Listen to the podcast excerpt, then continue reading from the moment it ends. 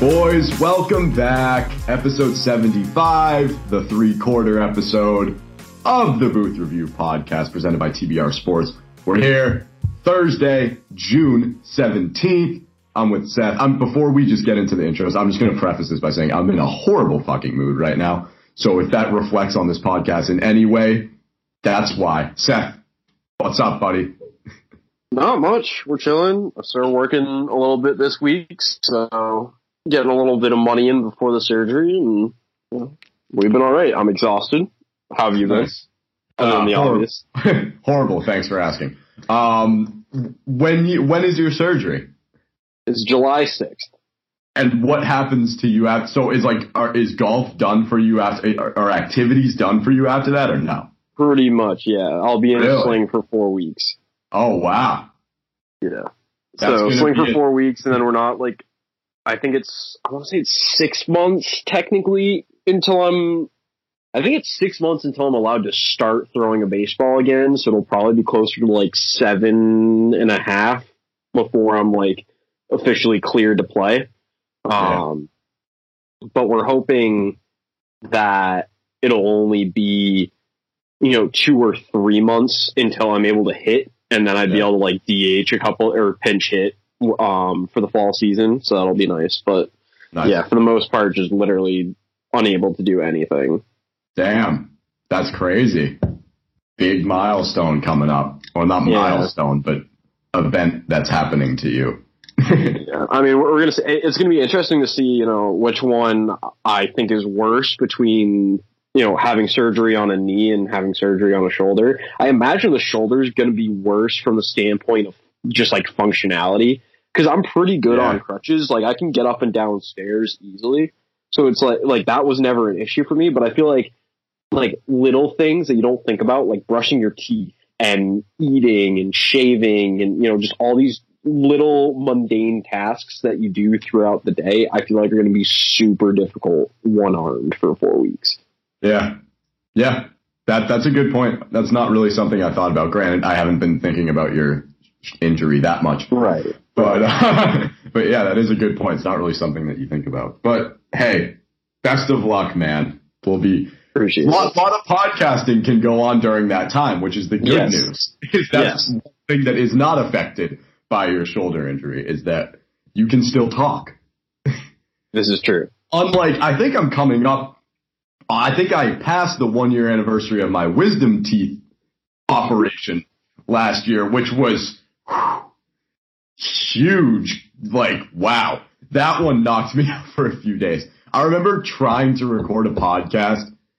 I think so. The Long Gone Summer 30 for 30 had just come out like that night. Yeah, I night- you're right. And so I had my surgery and I tried to do a podcast with a former member of TBR Sports that night. And I literally was in tears the whole time because it hurt to move my face. But we did the show. You can go and listen to it. Uh, it, but you, I think it's episode 35 or something of the review. I'm like crying the whole time. Cause, and I couldn't eat either. So I'm starving. I'm not in a bad Yeah. mood. It's like, you know, what else is new? I'm not in a good mood. And then I have this like horrible, horrible pain just running through my system. And, you know, I'm trying to, uh, carry the show. Let's go, Scheffler. Yes. He just hit a birdie putt.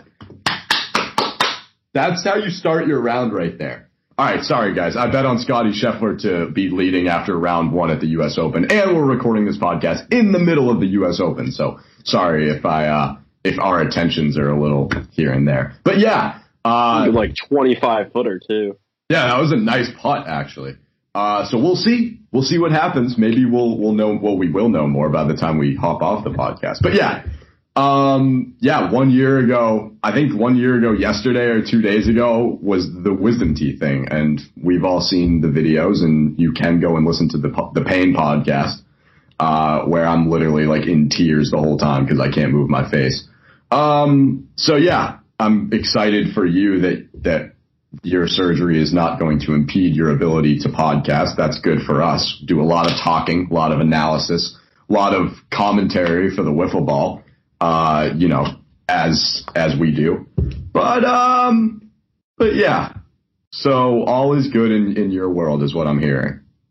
Yeah, for the most part, yeah. Yeah, can't say the same. So, you know, far be it for me to get personal on this podcast. Uh, you know, I've just, you know, been going through the motions, been going through some shit, whatever, here and there. It happens.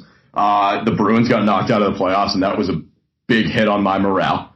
Um, it's been about a week. I think it was, it was a week last night, so I'm still not over it. I don't, it's, I don't, did I think that they were going to win the Stanley Cup?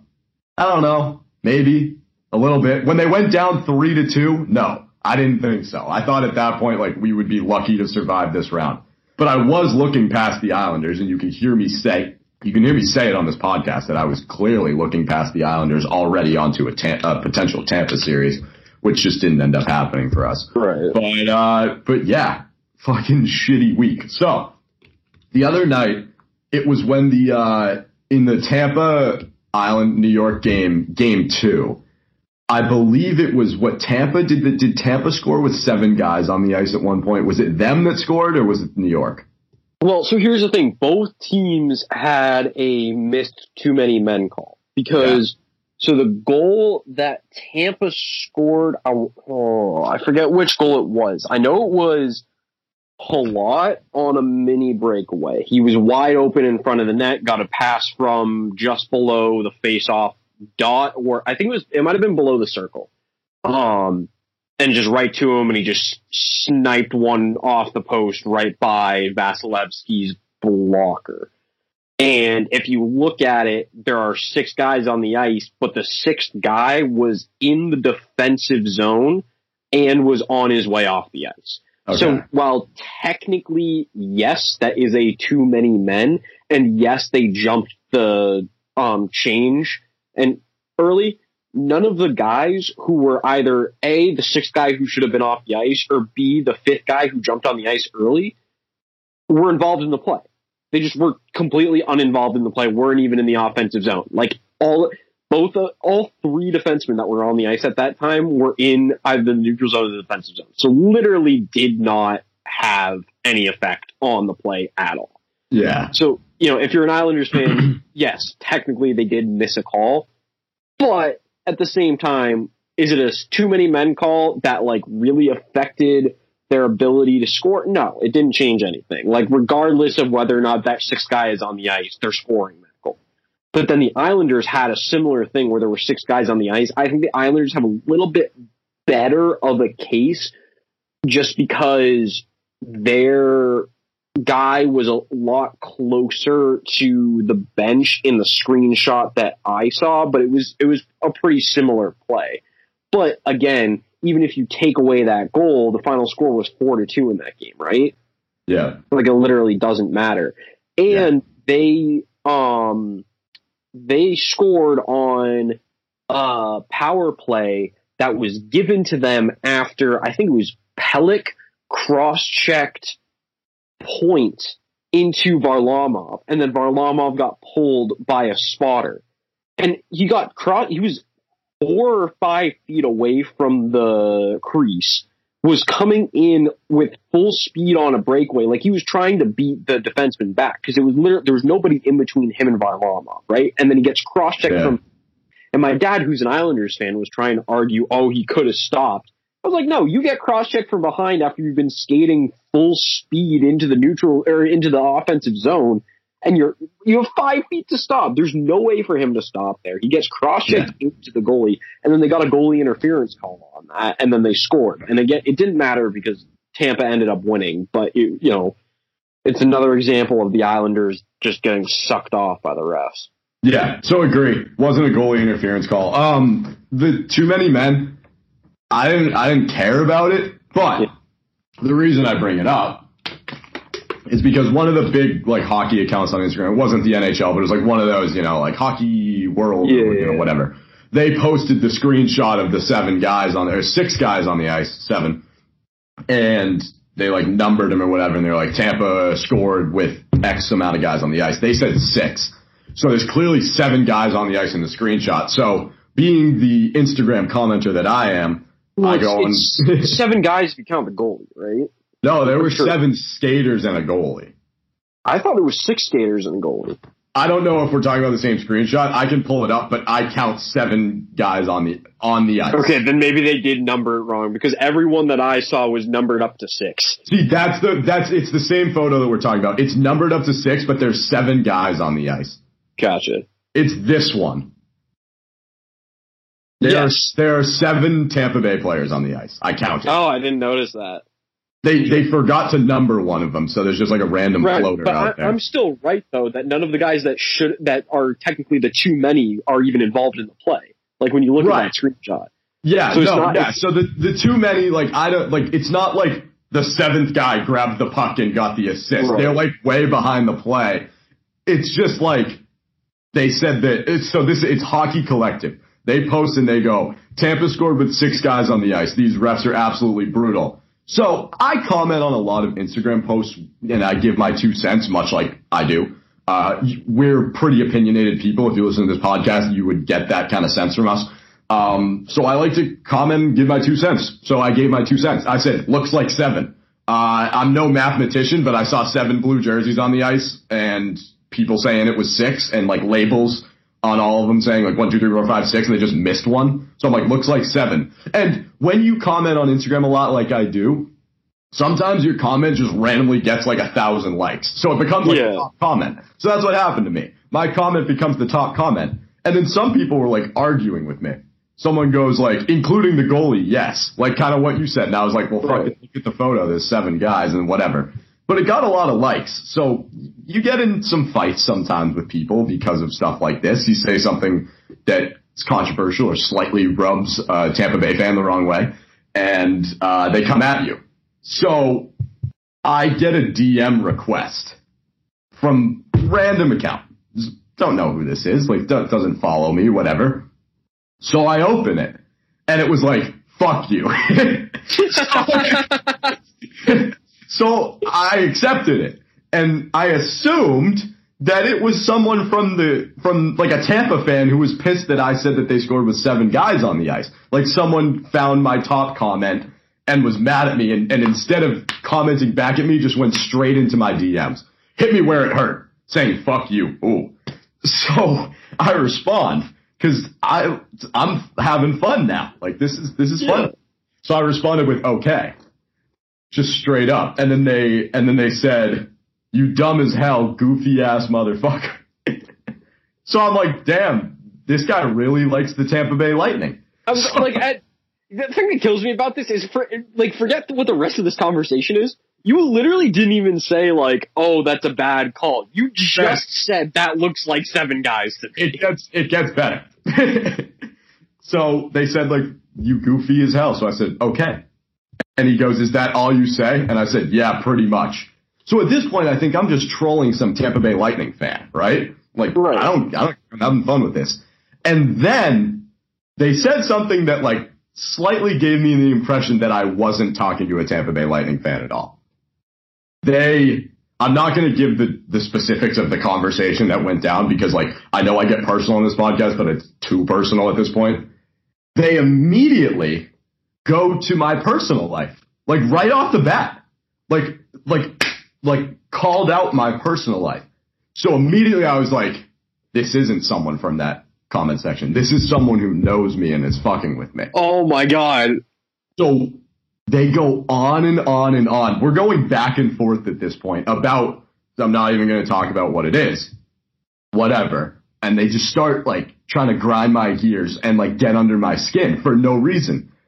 So I'm, I'm pretty good in situations like this. It's really hard to crack me in a situation like this. And I knew I was winning. Like I, like they just kept trying to get at me and get under my skin and I just kept responding with like, okay. And then Yeah. at one point they said, they called, they're like, you're a pussy, but they said Y-O-U-R. So I, me being fucking smart aleck that I am, the Yeah. wiseacre, I slide right in with the apostrophe Y-O-U-W or R-E, not W, Y-O-U-R-E. and that floored them. They were pissed at that. They were like, fuck you, like you fucked up, like you don't know who you're talking to, whatever. It was hilarious. So, they just like, this was so I me starting this conversation thinking that I pissed off a Tampa Bay Lightning fan and that I was trolling a Tampa Bay Lightning fan. Come to find out that it's that it's someone who uh, by the way, this account has zero followers and no pictures and no bio picture. This is I you know, Seth, I wasn't born yesterday. This is a it was abundantly obvious to me that this was a fake account. That like was literally just, just someone made a random account just to try to trick you. Yeah. Yes, that had just been created, put like a fake, really vague name, you know, so, like that anyone could have.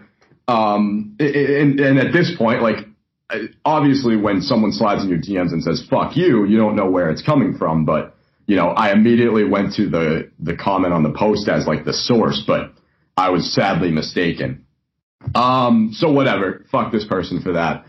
I, the only reason I bring this up is because A, I enjoy this very much, and B, I think I won, and C, I'm like 112% sure who it is. and I'm like 111% sure they follow TBR on Instagram and on TikTok and listen to our podcast. So, if I, if my hunch, if my 112% and 111% hunches are correct, I just wanted to say, hey, you know, like I wasn't fucking born yesterday, you fucking moron. I know, like I know who this is. so I have two questions. I have two questions. Sure. So first off, ha- did we or d- did we not ever enter a school building at the same time as this person? No. No. Okay. So I have no idea who this person is. Yeah. No. I was, was going to say Cajun four. yeah, yeah, I know your mind was going there, but it's not. Hey, if I'm wrong, maybe, but I don't think so. Actually, I know not so. I take that back. I know for a fact also, because of the stuff you're saying they wouldn't have known about me. I don't know if you still follow the owner of the now semi-defunct three-letter sports page, but they keep on posting these things trashing the Bruins, and I I keep on no. Like, like they keep on reposting on their personal story like hockey trash talk there's like um you know wheel of excuses Bruins and like random chirping things of the Bruins. And I'm like you're a Canes fan? Y'all got bounced round one no, like, Steph, let me also say this. That person was at a Bruins game wearing a Bruins jersey when we were in the building too. So what up? What up? understand. Soft. Corrupt league. That's soft. Oh my god. I mean, I said this to Michael not that long ago. Like that account and their their father accounts are oh my god, they're just how many teams do you root for? You know, like I I take pride in the fact that like you know I know that you're not Boston sports all the way through and through. Like you're a Mets fan, whatever, it's fine. But like I take pride in the fact that it's like one team, one person. You know, it's like I'm not like I'm not a second favorite team kind of guy. I'm not like uh I like this team, and if they're not out, then this team. Like I believe that you should root for one team, and and, and they, sure. they just don't. But yeah, no, it's not them either. I don't think. Um, I will say this though, Seth. If you've been listening to this podcast for the past like few months or whatever, then like you know, you can catch on to the story. But fuck Pictionary. I hate that fucking game. I, you know, P- Pictionary get, gave me a weird vibe that, you know, that one time, uh, you know, when the, uh, what's his face Paul fight was going on. But yeah, I mean, That's I'm right, surprised. Yeah. oh, oh, yeah. We, we should talk about the Floyd May Floyd Mayweather fight too. yeah, uh, I'm not surprised that that's uh, that's here. That, that's yeah. your reaction currently. Fuck Pictionary. I hate it so much. Yes. And that's all that needs to be said. Fair enough. Moving on, as you do. Life must go on. Not for me. Um, since it's since we're on the topic of it, do you have thoughts on the Floyd Mayweather um, Logan Paul fight?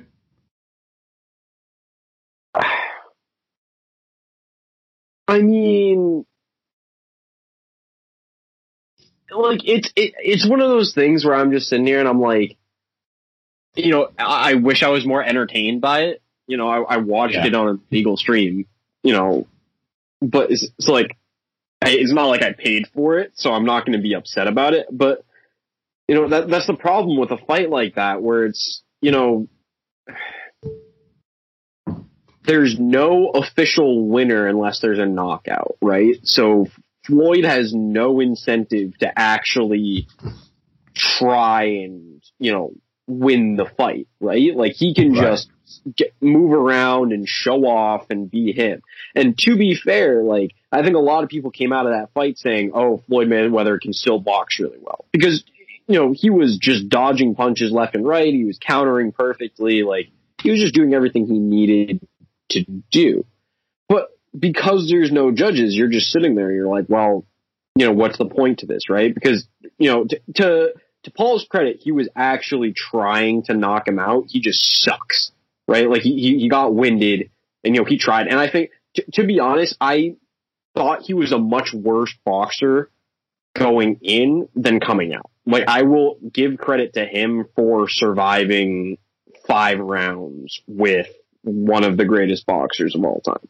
That he does deserve credit for, especially with how winded he was at the start. Yeah, I, here's what I'll say. I think, and I said this about the Jake Paul fight too. Um, I don't even remember who did he fight. Robinson and then somebody else, right? It was Robinson and then Ben Askren. Right, yeah, the UFC guy. Yeah, so I'll say this. I think this is the first time in history, really, where we're seeing such a crossover between the entertainment world and the sports world. I think for the yeah. first time, it's kind of coming to a forefront where, you know, Logan Paul and Jake Paul are YouTubers. Like they, they are YouTubers. I know that they're trying to, you know, shift their focus and they're like, oh, I want to take, I want to become a professional boxer, whatever. I want to do this full time, but they're YouTubers. Like that's how they're famous. They would be nobodies if it weren't for YouTube. And like I think they're they're talented. Like I'm not I'm not trying to discredit and be like, oh, they're YouTubers. No, like I think that they're very talented at what they do. But you have Floyd Mayweather, who is hands down the greatest boxer of all time, never lost a fight, has like 30 plus KOs in his career, 50 plus wins. You have him actually stepping in the ring with a YouTuber for for a fight. So this is it, it's unheard of. It, it, it would be like if if Carly Rae Jepsen got signed by like the Yankees tomorrow and like played a game, you know? Yeah. I don't know why she was the first one that popped into my head. She hasn't been relevant for nine years, but. Well, I think that's kind of the point, right? yeah, it's like it, it, for the first time we're seeing this crossover. So when you cross over different professions like this on such a big scale, you're also crossing over audiences. So there's a lot of people who were probably watching that Logan Paul fight who have no fucking clue who Floyd Mayweather was, you know? like a lot of a lot of kids probably past our generation i mean you and i obviously we're tapped into the sports world and we have been our entire lives but i think there's probably there's a there's a steep generational drop off after like the birth year 2002 or 2003 i'd say um, yeah. Where where these kids just like don't know you know and i, I don't want to shit on lynch but i'll use lynch as an example Lynch, I think, knows knows his shit. Like, look at trivia. He knows his shit in trivia, and he knows a lot of like historical stuff. But there's definitely times on podcasts and in trivia and like just wherever where you can see stuff go over his head that like you, me, and Carp are all in the know about. And I, I can't give a specific example, but it's definitely right. just happened before. So I think it's just a generational drop off where these kids grew up in the social media era where I think that we missed it by like a year or two because like you know YouTube didn't become a thing until 2008 2009 so we were right we, we were, also grew up in the generation of kids who were like you turned 13 and then you got a Facebook account right right yeah. like I don't think that that happened to the kids who are like literally a year younger than yes, you. That's what I'm trying to say is like we, so I'm not saying we didn't grow up without technology because we did. Right. We, we grew up right in the wave, what like where it became big.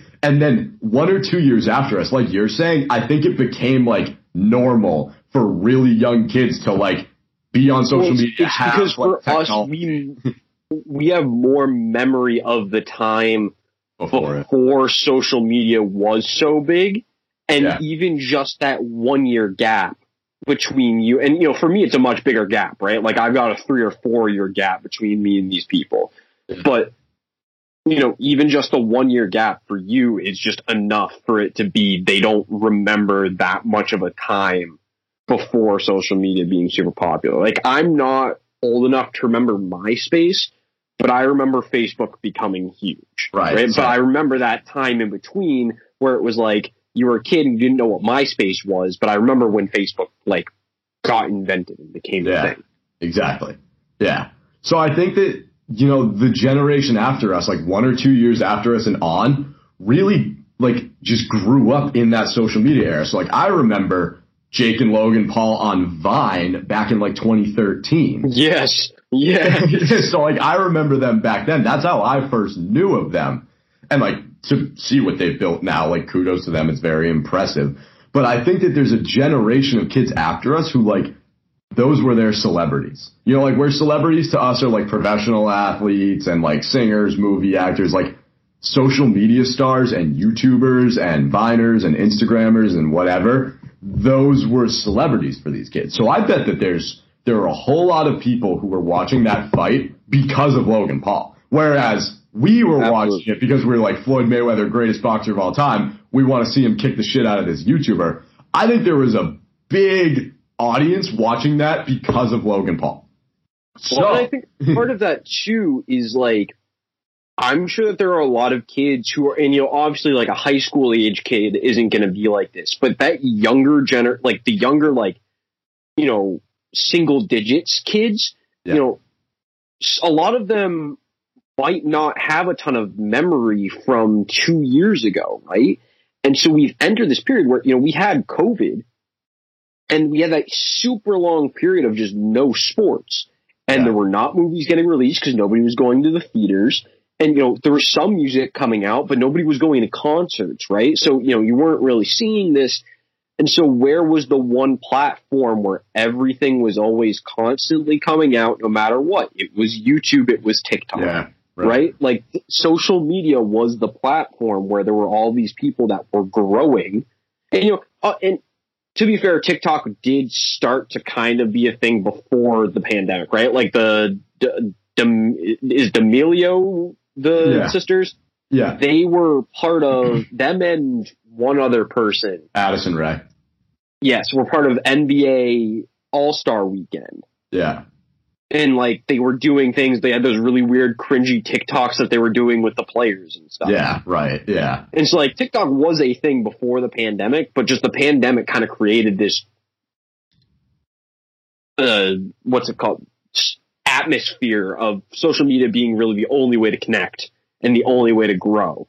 Whereas you know, you weren't on TV all the time. You weren't an athlete that was being put on prime time in front of people. You weren't a actor that was on the movie screen. It- the only option you had was TikTok or YouTube. yeah, And so I think there are a lot of kids who, you know, like you said, they, they watched it because of Logan Paul or they watch it because of Jake Paul because they know these people from YouTube because that's where all of their celebrities come from. Now. Right. Yeah. So on that note, I saw a lot of people after the fight like, oh, you know, this Floyd Mayweather sucks. Like he couldn't knock Logan Paul out, whatever. So uh, partially, I think. Forty that- years old. Well, partially. Okay, so first of all, partially, I think that's just people not knowing, you know, and people like being biased to Logan Paul, like, oh, he's a YouTuber and he lasted. You're you're so dumb if you actually think Floyd Mayweather gave a fuck about that fight. Money. It's, I I mean, come on, like You just play a GIF of Johnny Manziel just over it. Like that's all this is. you think he was actually trying, like uh, pathetic. And here's what I'll say too: he accidentally knocked him out. Like, have you seen that video going around? It was like in the how many did they did eight rounds, right? It was in the seventh round. Oh, did And- they do eight rounds? I thought it was I- like really short. I think it was eight. Maybe it was six. I don't know. It was something weird. Um, it was the round before the final round. And Floyd, like, I'll give Floyd credit. You know, he, he's an entertainer. So he, and he's been around money. I mean, his fucking nickname is Money. Floyd Money Mayweather. So, like, he- knows how to do this stuff. And I give him credit because you could tell in the, It was the post, it was eight. Yeah. So it was the seventh round. You could tell in the post match interviews that he was trying to be like, you know, wink, wink, guys, you know, whatever. He was like, I had a lot of fun. You know, we gave him a good show. I had a lot of fun. He just kept saying that whenever they asked him, like, oh, like, you know, you threw some good punches, Floyd. How'd you feel? He's like, I had a lot of fun. So he was trying to give the hint that, like, all right, like, this was so for the money, and it was just, it was strictly entertainment. It wasn't like an official fight or whatever. Um, but I just, I think that, so back to, you know, the video. There's a video in the seventh round. Like, I'll give Floyd credit he was landing punches. Like I said, he knows how to entertain. He wasn't just going to go out there and keep his hands by his side and let Logan throw a few whatever and then throw some BS and have him just, you know, hug the whole time. It wasn't going to be a hugging contest. Like he knows how to play it up for the crowd and he knows how to give him a good, you know, time. So he was throwing punches and he definitely connected on a few on Logan Paul. But in the seventh round at one point, I think he accidentally kind of slugged him in the jaw, and you can see Logan Paul like slump over, and Floyd like catches him, and then kind of plays it off like they're like like they're wrestling or not wrestling, but you know what I'm saying when two boxers yeah, like, grab like onto each other. Yeah, the, the, the hugging, the hugging, the hugging thing. So Floyd kind of plays it off like they're doing that, but if you go back and look at it, someone like broke it down, like did an analysis video on YouTube, and I watched it it looks like Logan Paul gets knocked out for a second, and that Floyd held him up so that he wouldn't knock him out. That's so, crazy. To all the fucking kids on TikTok who are like, Logan Paul is so good, and fuck Floyd Mayweather. It's like, A, he let that fight go eight rounds. Floyd Mayweather is the greatest boxer of all time and could have knocked Logan Paul out in the first round if he wanted to. Yeah. This was clearly for money, and you can tell by the way that Floyd was reacting. Because if Floyd Mayweather what is he, 51 and 0? If Floyd Mayweather actually lost a real fight that he was trying in, he would not be all smiles after it. If he, I, right. I, I know that it wasn't a professionally counted boxing match, so it, he wouldn't, if he'd gotten knocked out, he wouldn't have been 51 and 1. I understand that, but still, this guy who has this perfect record gets knocked out by a YouTuber, like, it was so clearly fixed. Not fixed because they, you know, he didn't lose, but it, they, I think it was agreed upon beforehand, like, all right, we're just going to give him a show and let's collect our bag and go home. Like, Floyd Mayweather is one of the most wealthiest, at, I think he is, what, the highest paid athlete in America, I think? Or something like that. I think he's up there because you get a billion oh dollars to a boxing fight. So he doesn't need the money to do this, but he, un- he understands a good opportunity, financial opportunity when he sees one. Why well, not especially cash flow? he knew that he wasn't going to get hit all that hard or all that much, and you can see that in the stats, right? Like Paul was landing like 15% of his punches. It was unbelievable how low the percentage of punches he was landing were compared to how many punches Math or uh, Mayweather was um landing. But the and the thing with that too is just how much of a toll boxing takes on your body, right? So Mayweather knew he was like, I can step in here. I'm going to be able to dodge 90% of these shots, and even Yeah. the ones that he does officially hit aren't going to hurt me that much. yeah. I'm just going to walk in there and I'm going to feel fine the next day, as opposed to walking in there getting, you know, however many millions of dollars you get for a normal fight, and then coming out the next day and you know having to wear sunglasses and not wanting to get up out of bed like that. You know, I mean, look at Floyd Mayweather after the fight. He hardly broke a sweat. Jake Paul looked like a wet fucking rat at the end, like or Logan Paul rather. I mean, he looked, he looked like it after the first round. Like, yeah, and, and Floyd Mayweather was just like, all right, you know, like Floyd. Look at Yeah. look at the talent that Floyd Mayweather's fought in his career. This didn't faze him at all. I saw people too on Instagram trying to say like, looking at that stat by stat breakdown of the punches thrown versus punches landed. People were like, oh, um, one of the best, the comments that got me the best was someone said, "Oh, um, Logan Paul's stats just look worse because he threw more punches," and I was like, "Well, well, he yeah, threw like four times as many Well, punches as Mayweather, and still didn't hit as many punches. Right. Like Mayweather, Mayweather connected punches and literally threw like a quarter of the amount Right. of punches. It's about fucking um, consistency and landing your punches. This person literally goes, "Oh, his stats just look worse because they are," and he was trying to defend Logan Paul. Like that's what he said. He's like, "Oh, that don't read into that, guys. It just looks bad because he is worse." But he was trying to say that Logan Paul was better but that his stats just looked worse. It's like, well, if you throw 400 punches and land seven, that's not better than Floyd Mayweather who throws 100 and lands 85. You know, like uh, those yeah. are made up numbers, but I'm just saying, like Floyd Mayweather threw less and connected on more because he. Why would he need to throw more if he's connecting on like one out of every three punches he's throwing versus Jake Paul's like swinging at air all night. This guy was it was the dumbest thing I've ever heard. It's like, oh yeah, his stats just look worse. It's like, no, they're stats. They are worse. Literally, that's why they're called stats. Statistics. Yeah, they can, they can't. I mean, yeah, they can look worse because they are worse, but they can't, no. stats can't look one way and be the other way. They're numbers. That's like saying like, oh, two times two just looks like it's four. It's like, well, it is. yeah. That's why it looks that way is because it is, and there's there, no there way around few, it. very few statistics out there that you can point at to, you know, and say, oh, this one just looks worse because of whatever, right? Like if you compare Jacob DeGrom's batting average this year to Mike Trout's batting average, yeah, Trout's is going to look worse, but it's also because he's taken, you know, 300 more at bats. If you gave Jacob DeGrom 300 at bats, he's not going to hit 400. That's just not going to happen. He's a pitcher, right? He's not actually that good. That's probably the argument that guy was trying to make, but it just, it doesn't, you know, fit right? Like it just doesn't make any sense. When you actually watch the fight, you understand that the reason why Jake Paul threw a bajillion punches and missed them is because Floyd Mayweather is really freaking good at defense. Right. Like that, that's the trying. thing with Floyd Mayweather. right. Obviously not, you know, trying all that yeah. much, right? But like the the big thing with Mayweather and a huge part of the reason why he's 51 and 0 is because he's unbelievable at dodging punches and countering. That's just what he's so good at. And you can, like, you saw how fast he was in that fight. Dude hasn't fought professionally in like 10 years. Actually, that's an, that's a stretch. I, I think he hasn't knocked someone out in 10 years, actually, which is why I said before the fight that it was going to go the distance. Um, but he, he, I don't think he's fought an actual professional fight since the Pacquiao, or either since the Pacquiao or the McGregor fight.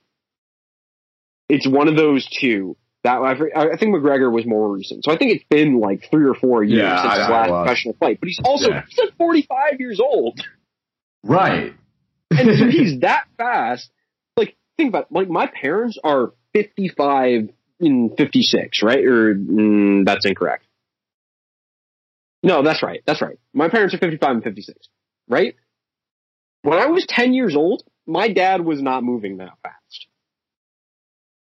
Like 10 years ago, yeah. my parents were not moving that fast. And he, he is moving unbelievably fast. It's just, it's crazy. Like I'm, I'm willing to bet that he's a better boxer in his current state than probably at least 80% of the boxers that are currently fighting professionally.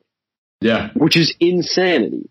Yeah, like that. That is that is and Tom Brady a, level stuff. That yeah. is Phil Mickelson winning the PGA Championship level stuff. It's a just testament to just like their their willingness to to a keep themselves in good shape over their careers and also just like to compete because like it's insane. Like I don't think I think that people have kind of because we've seen so many athletes go the distance it, more recently, uh, you, like you said, you've got your Tom Brady's, you've got your your Aaron Rodgers, your Jaromir Jagrs, your Ovechkins. Even in a few years will be there. Your Charas. Um, I think that people have kind of become numb to the whole like professional athletes playing into their 40s thing. Like people don't think it's as big of a deal as it is. Like talk to a 45 year old and like see how they're doing. You know, before you're just like, oh, whatever, like they're 45, age is just a number. Like it really isn't. Like I feel like those athletes should be given more credit than than they're given. Um, but yeah, on the note of Jake DeGrom too, we have to tell this story, Seth. I mean, we we absolutely have to tell this story. So last night, you know, we we allegedly. Oh we allegedly sports bet here at TBR. Um, so Seth and I, we, we communicate pretty often about our picks and we go back and forth and we ask for some locks. So last night was a big night.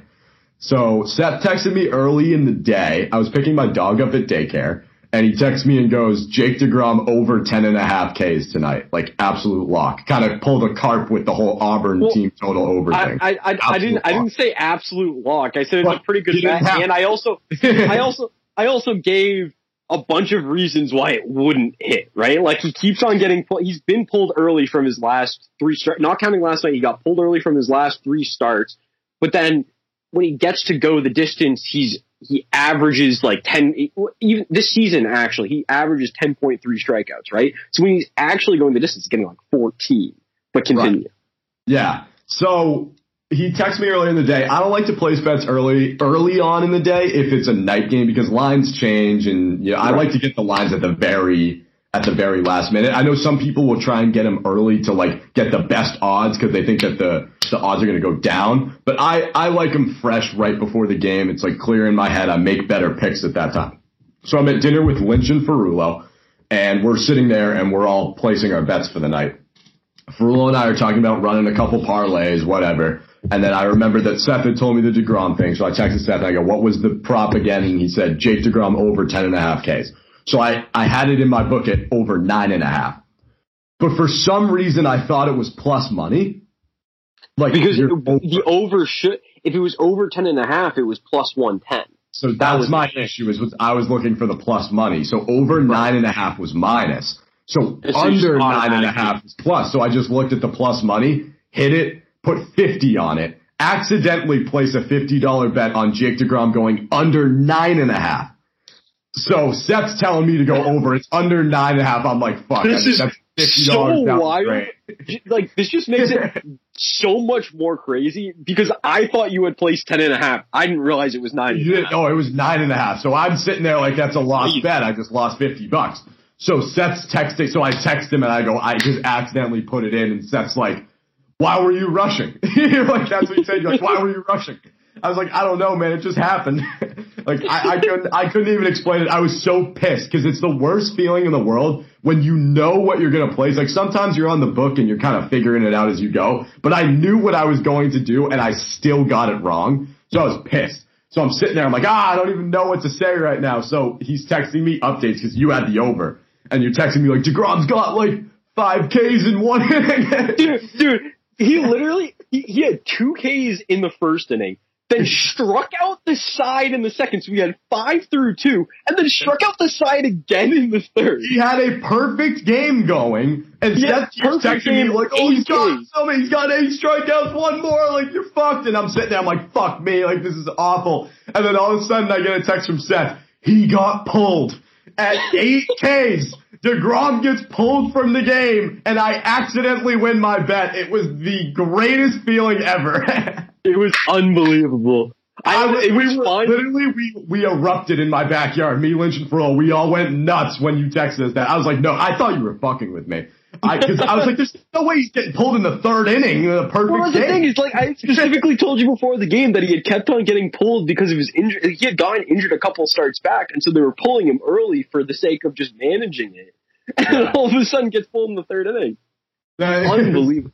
It was it was nuts. So they said they pulled him with shoulder soreness. Here's my question. Do you think he actually had shoulder soreness or are they trying to keep his ERA under one because he had a perfect game going? Oh no, it was definitely shoulder soreness. There is no way that they would have pulled the DeGrom. No, I mean think about it. There hasn't been a single game this season where he's given up runs because he went too late into a game. Like that's just not it wasn't, you know, you, a per, you don't pull a guy with a perfect game through three unless he's actually injured. The yeah. MRIs came back clean today, and he's officially day to day. Like they're hoping to avoid the IL, but he'll probably end up being, you know, he'll probably he'll miss a start. I would assume. Yeah.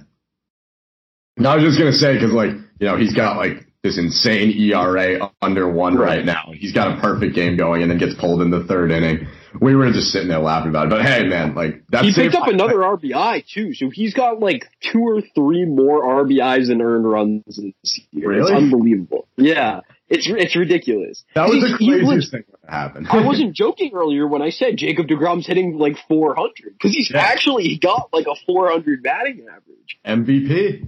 I, I mean, yeah, probably. But, I mean, it worked out in the end for me anyway because I'm not the type of person to just like place one random bet. I'll usually, if I'm betting on a game, I'll bet four.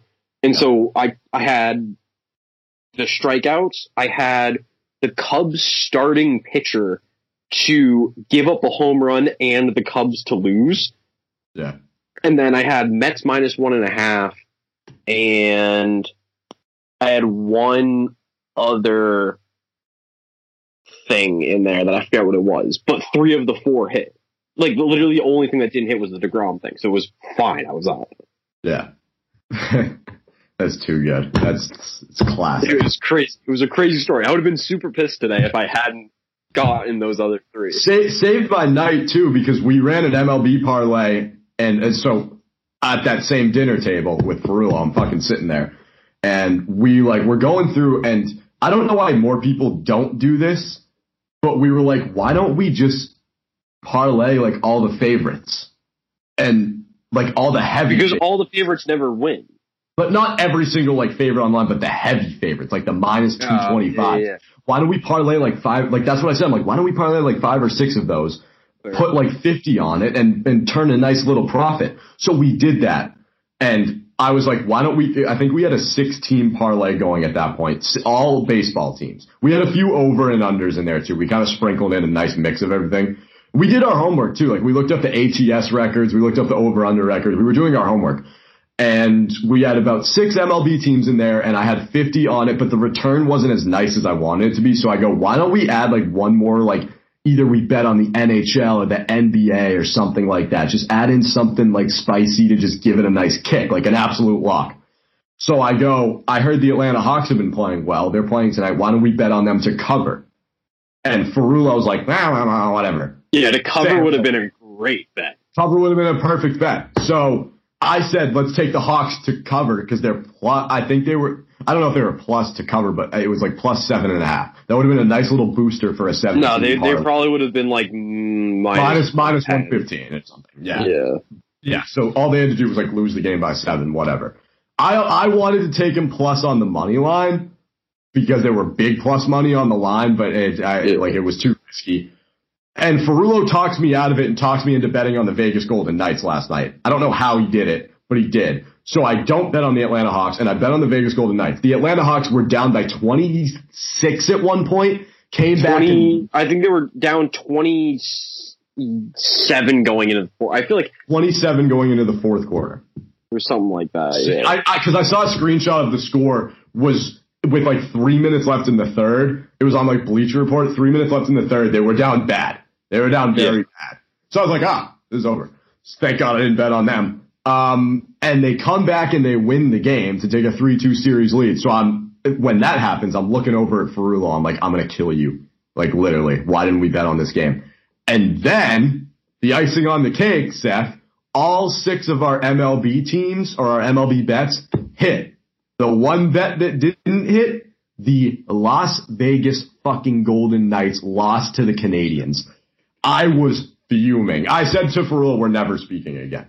We're not on, Nick Ferrullo and I are not on speaking terms right now after that. That was, yeah. you know I don't like when people give me bad betting advice and I act on it.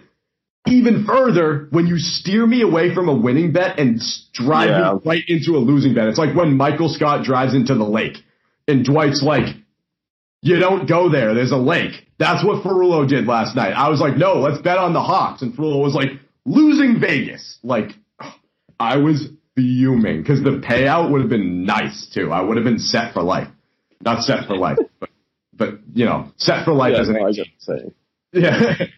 So, oh, I was so pissed. Uh, it was so mad. the problem with that. Like it's a tough one, right?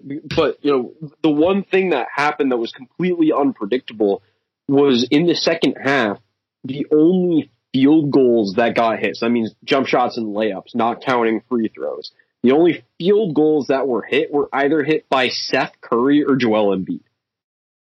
Nobody else on the 76ers had a single field goal other than Joel Embiid and Seth Curry in the second half, which is just unbelievable. It's preposterous. It's crazy. Yeah, Like, because I watch It's, basketball. it's insane. It just doesn't. It doesn't. it- totally. it I was just- just going to say the same thing. It's it's just too mind boggling to me to like actually form real English words. Sweet. On that note, why don't we, before we get into the U.S. Open, while we're on the subject of baseball, let's talk about the MLB foreign substance thing really quick. I don't, I'm not like totally in the know about it, but what I do know is what Tyler Glasnow, whatever his name is, from the Glasgow, Rays, yeah. Whatever. I saw his interview and I'm, and he's a very well spoken individual. And Yes. I liked what he said, even though I don't know anything about the situation. so I, so what I do know, I'll fill you in on what Right. I know. And So- can, I know that the MLB released a new thing that said that you can get ejected for using foreign substances and like suspensions and they're cracking down on, on what substances pitchers can use to get a better grip on the ball. And then the other side of it is like the balls are too hard to grip and that the MLB won't work with the pitchers to, to like change that. Um, that's all I know. Yeah, so basically what's going on is that there are these rumors going around that pitchers have been using um what they call quote unquote foreign substances. So you're not allowed to rub a ball or discolor it discolor it by rubbing it with soil, rosin, and you know a bunch of other stuff. Um, but rosin bags are illegal. That's what the like that dust thing, like that sack Yeah, behind. we have rosin at wiffle ball. yeah, you can use that. Rosin's completely legal. It's what what's happening is these players are either using pine tar or something called spider tack, and like there's another name for it, and it's just this super sticky stuff that they're using, and they basically like if you watch.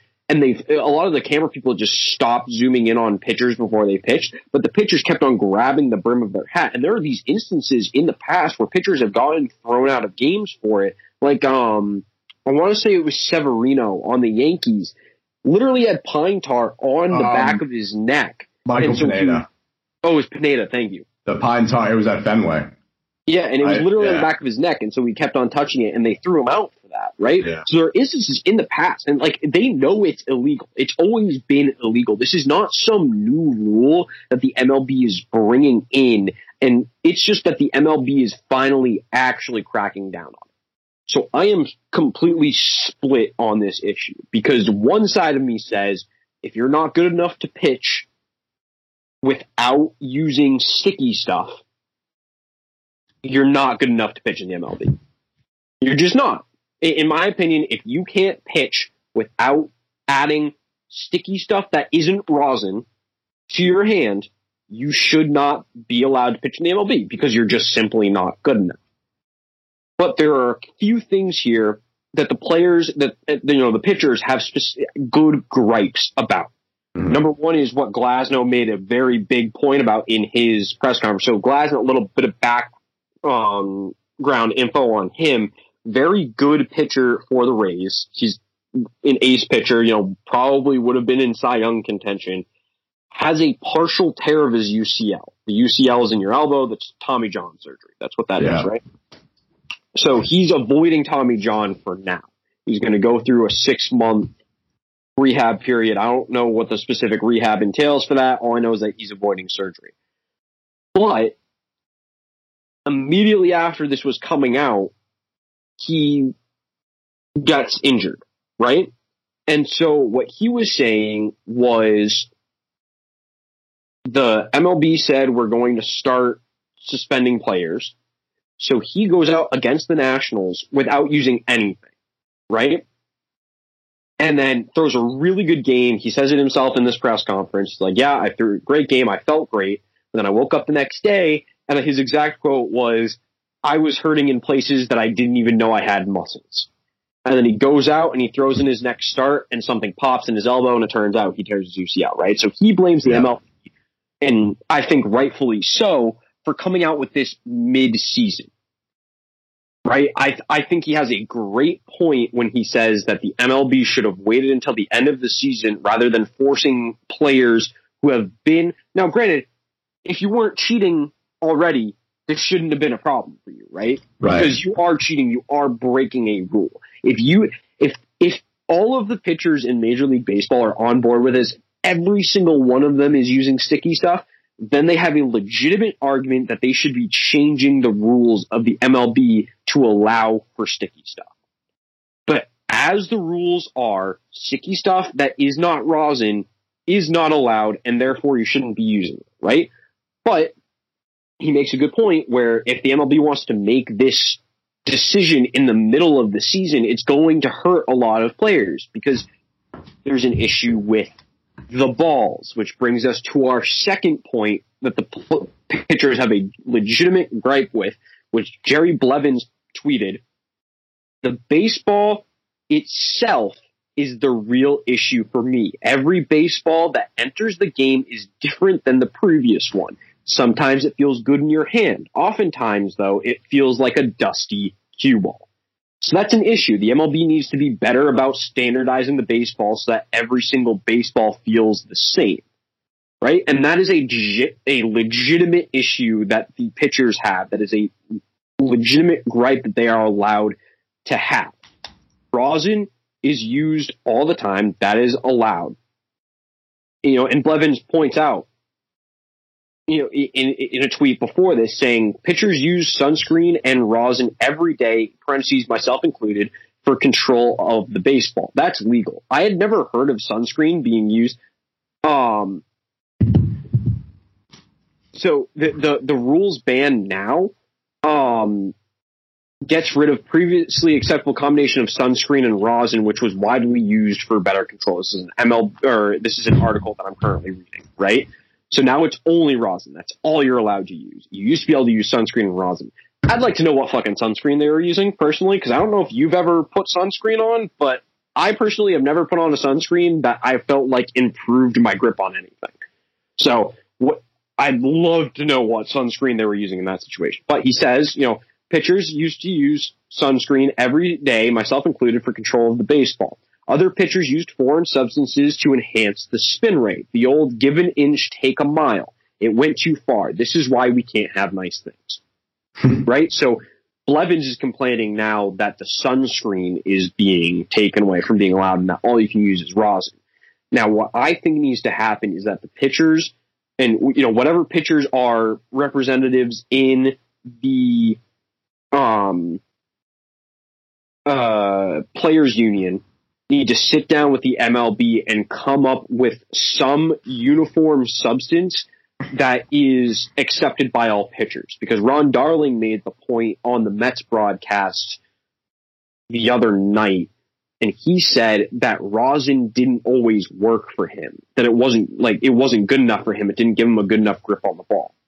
Right? So if rosin isn't good enough, and there are guys who didn't trust rosin by itself or rosin and sunscreen, they need to come up with a uniform thing for all of the pitchers to use that is acceptable. Or they need to figure out the baseballs. And they need it to be that every single baseball is identical. Right? You don't hear about quarterbacks complaining that one football felt different than another.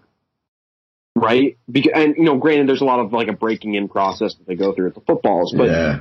and you know it's different for every player because you know they got the different inflations, whatever. But you don't hear guys complaining about the balls in football. You don't hear guys complaining about the balls in the NBA. You don't hear complaints really about the pucks in the NHL. There was a little bit of an issue a couple years ago when they had that like tracker that they tried to put in it that they were saying Yeah. was messing with the puck.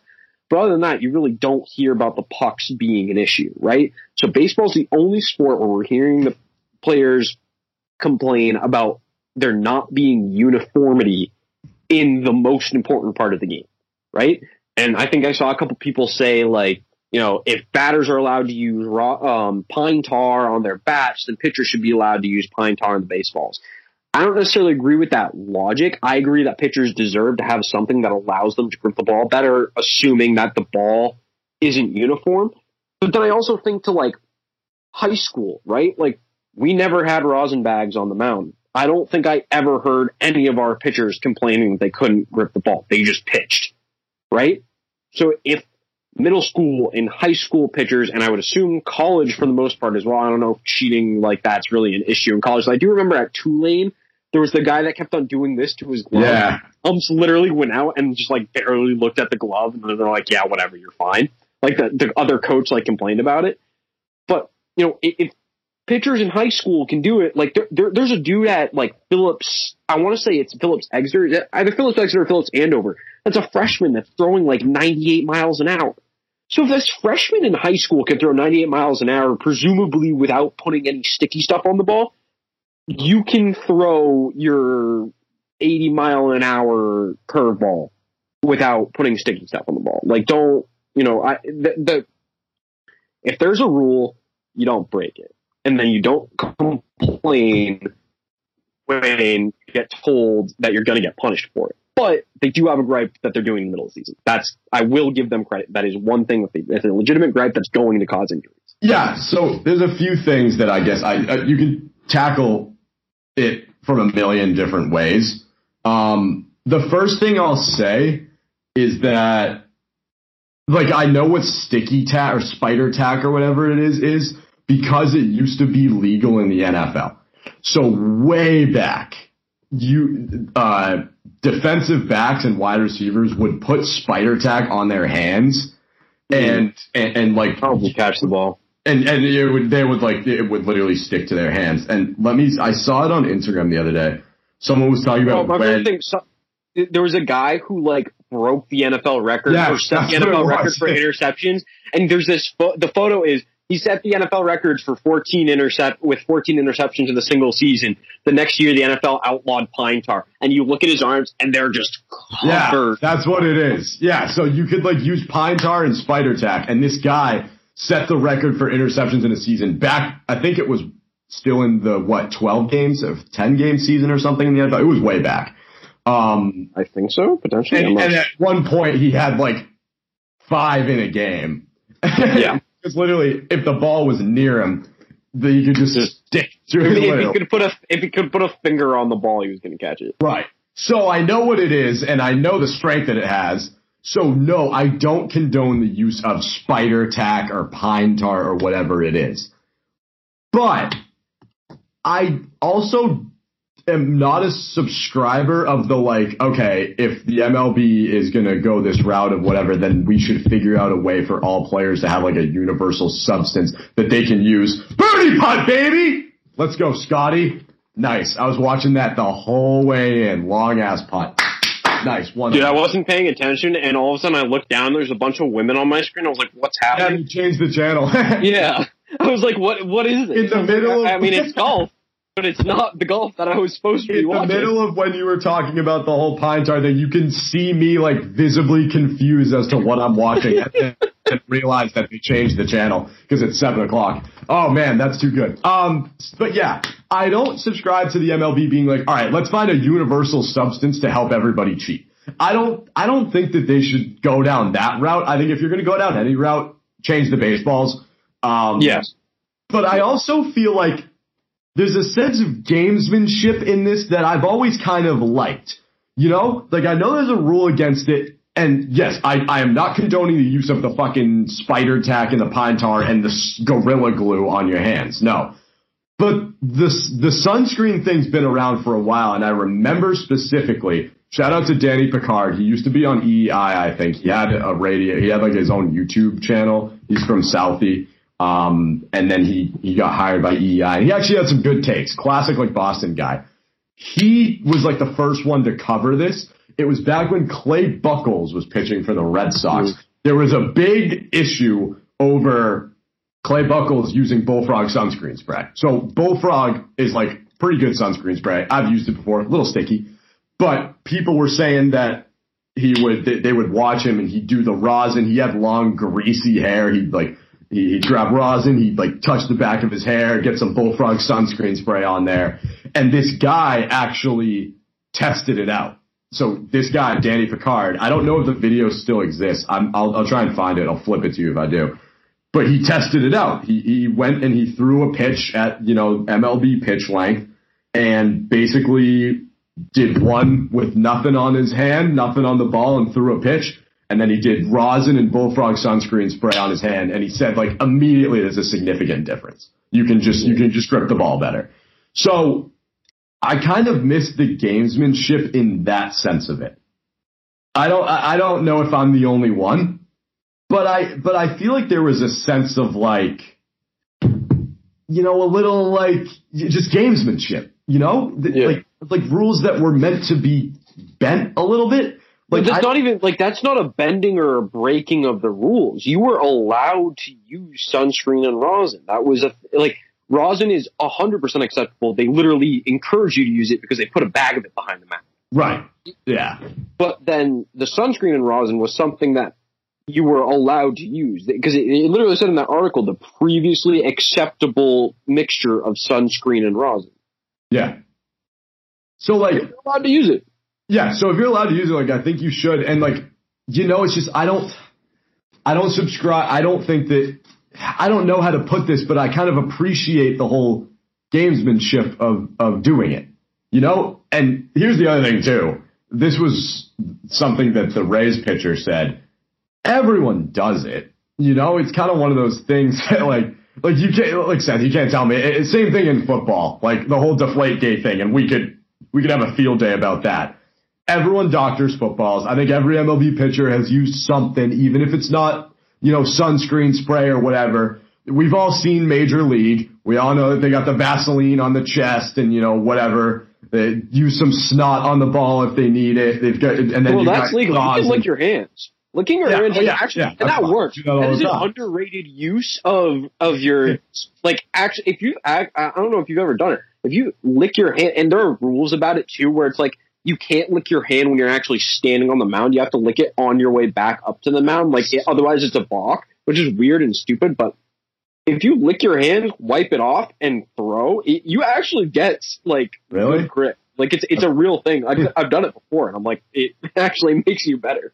But yeah, so I guess my whole point of what I'm trying to say is like, I don't think there needs to be any drama around this necessarily because I feel like it's forever one of those things that's just like, uh, and that's why baseball is great is because there's a lot of things like that. There's a lot of little gamesmanship, like unwritten rules that just kind of occur and it's part of the game. And like, it's stuff that like we do when we're playing wiffle ball too, or when, when you were a kid and you were playing pickup baseball or you were playing by yourself in the backyard that, you know, you would, it's just kind of those like little things that you pick up on, you know?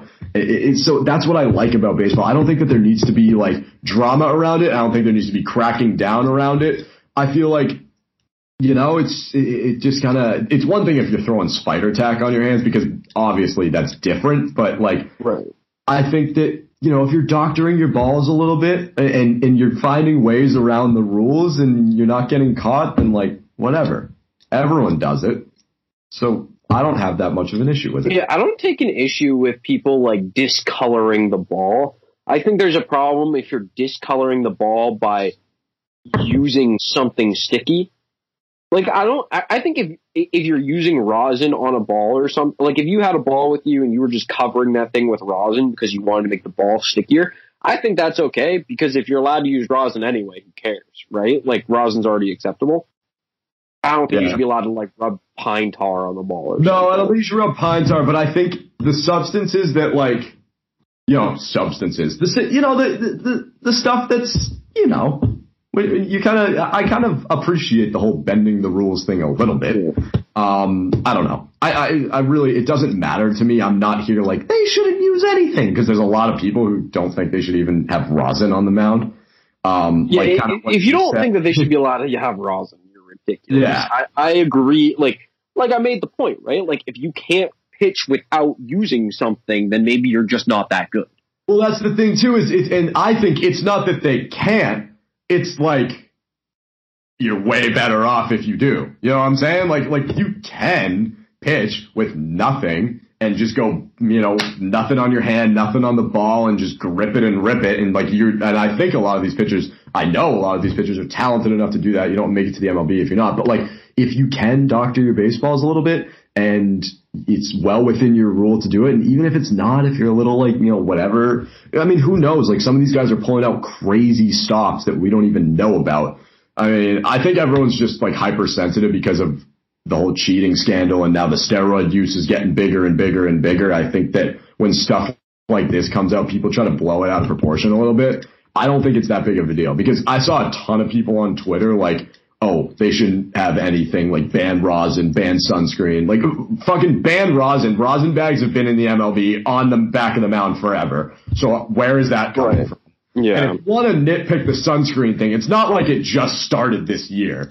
People have been Right. using sunscreen forever. You can't ban Yeah, Jerry, Jerry. Blevins has been retired for like three seasons now, I want to say, and he pitched for like 12 years in the MLB before that. So it's at least like 15 years old, probably longer. And hey, and we don't even know what they were using back in the day. Back in the day, you know, when when you could smoke a fucking stogie at bat, like ordering pizza in between innings, way back in the day. Like we just don't ever. It Well, just ordering pizza between innings is not way back in the day. That's like 05 Red Sox. Hey, I know with Josh Beckett. yeah. That's my favorite baseball story. I love that. I find that Uh, hilarious. and Chinese food. they would get some lo mein delivered to. I mean, why not though, right? You're not Yeah. playing. Who cares? That's what I was saying the other night to, to like Lynch. I was like, like it's so fun to be in the MLB, especially if you're like a, a relief pitcher. That's a that you're having the time of your life. Chilling You're tra- for like yeah, eight innings. you're traveling with the team. You, if if you even get in a game, you're pitching like one or two innings max. You know, you get to chill with the boys in the bullpen. You've got the spoons going. You can get food. You can listen to music. You literally aren't going to throw more than like 15 to 20 pitches most of the Right. time. Like, people don't even know you. Like, it's awesome. You're getting paid to, to live this lifestyle. Who cares if you order some Papa Gino's back there? I don't. That's what I like about baseball. You know, if we're talking about like hockey, different conversation. But I like baseball because of that. All right. Well, that's the thing too. Like baseball's different in the sense of like like hockey. If you're on the bench, you're playing. Like you're gonna get in Oh, the game you're for a playing, significant yeah. amount. Yeah, if you're on the ice, you're playing. Yeah. Um, but yeah, I don't know. Not really that big of a deal to me. I mean, if it was TBR wiffle ball, maybe we're having a different conversation. I don't know if I'd like anyone doctoring wiffle balls. Something we might have to crack down on. Yeah, I don't know, man. The Padres might need it this weekend. That's funny. I don't even know who I'm going to start this weekend. Myself or Ferrullo. I just hope that Brownie shows up. Can we tell Brownie that we're starting like an hour before we're actually supposed to start? I was thinking about getting a permanent replacement for Brownie for the rest of the season because he just like he shows up with such a piss poor attitude. He shows up fucking 45 minutes late. He just doesn't want to be there. He bitches the whole time. well. and then he's complaining Also- about how long we're taking. It's like maybe if you showed up on time, this wouldn't be taking so long. That's one thing, but also it didn't help that Cusalito was walking the bases.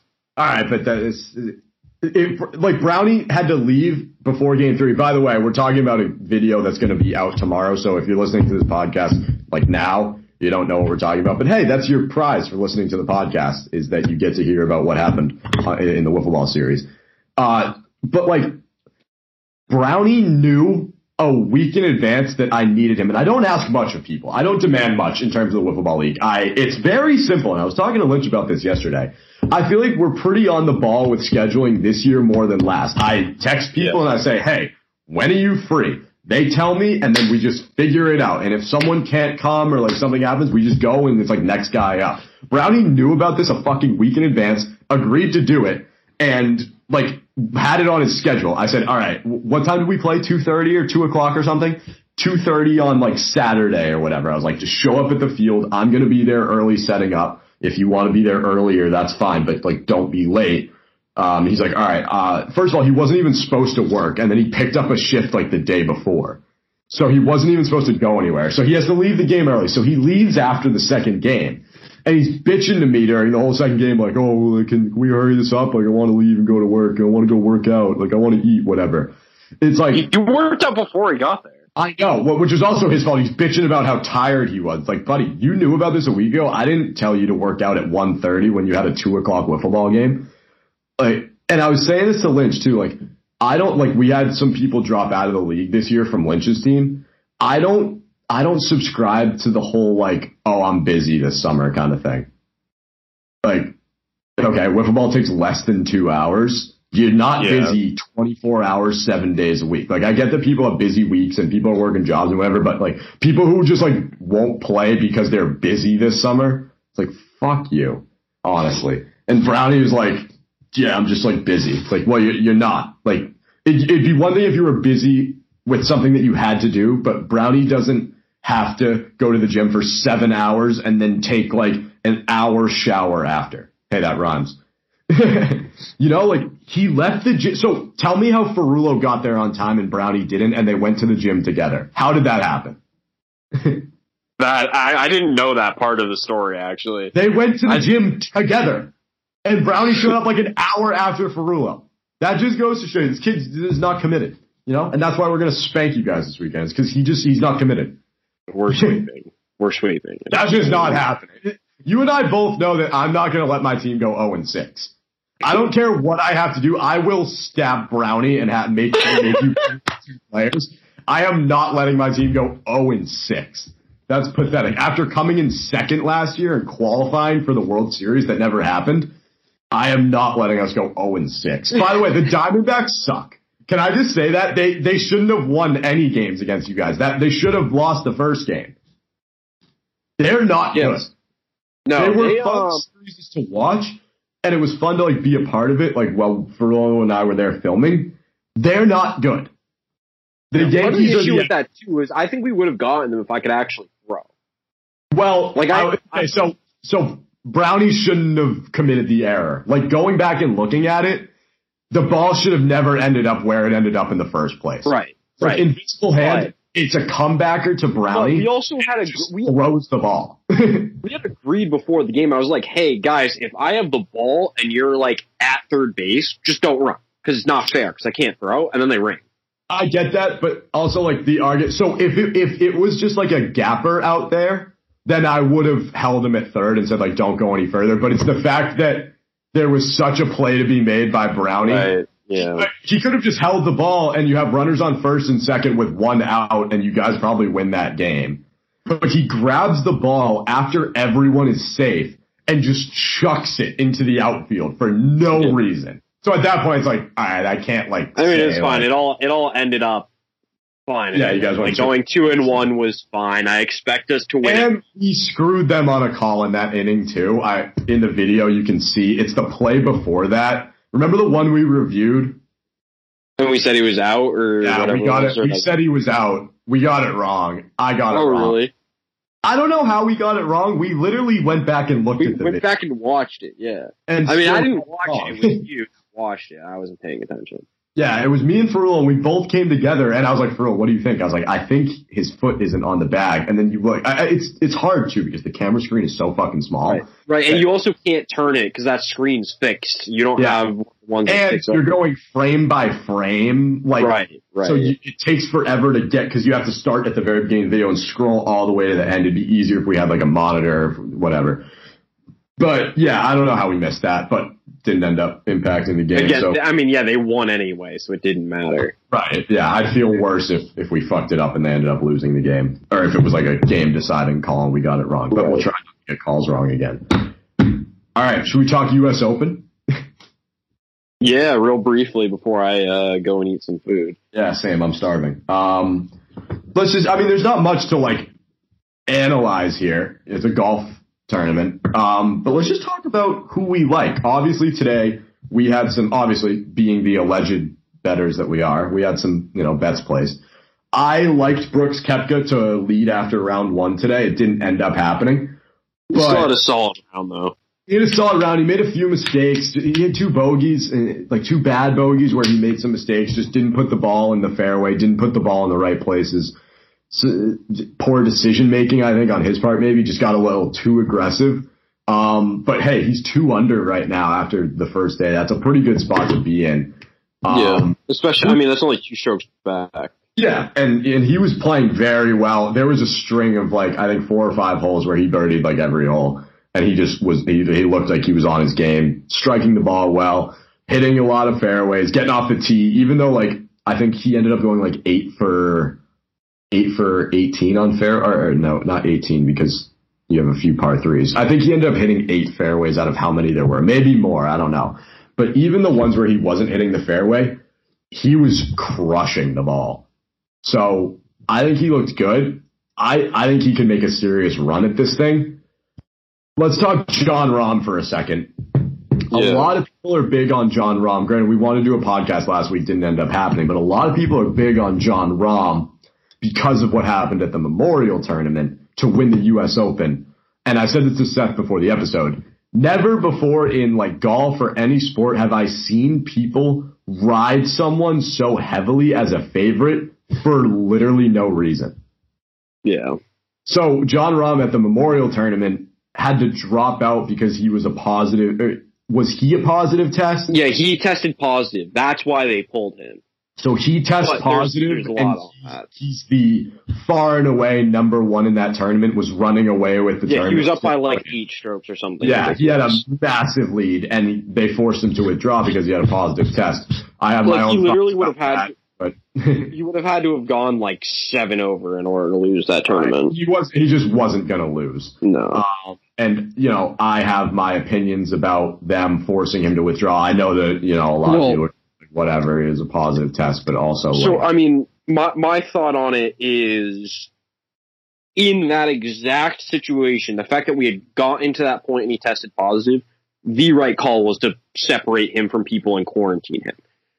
Do I think that they probably could have set it up so that a rules official stood on like the far side of the fairway and counted his strokes and he went out there at like 6:40 a.m. with nobody else out there but his caddy who he probably already exposed, right? Because he would have been Yeah. next to the caddy the whole round. There's no guarantee that he was next to the other golfers in his group, right?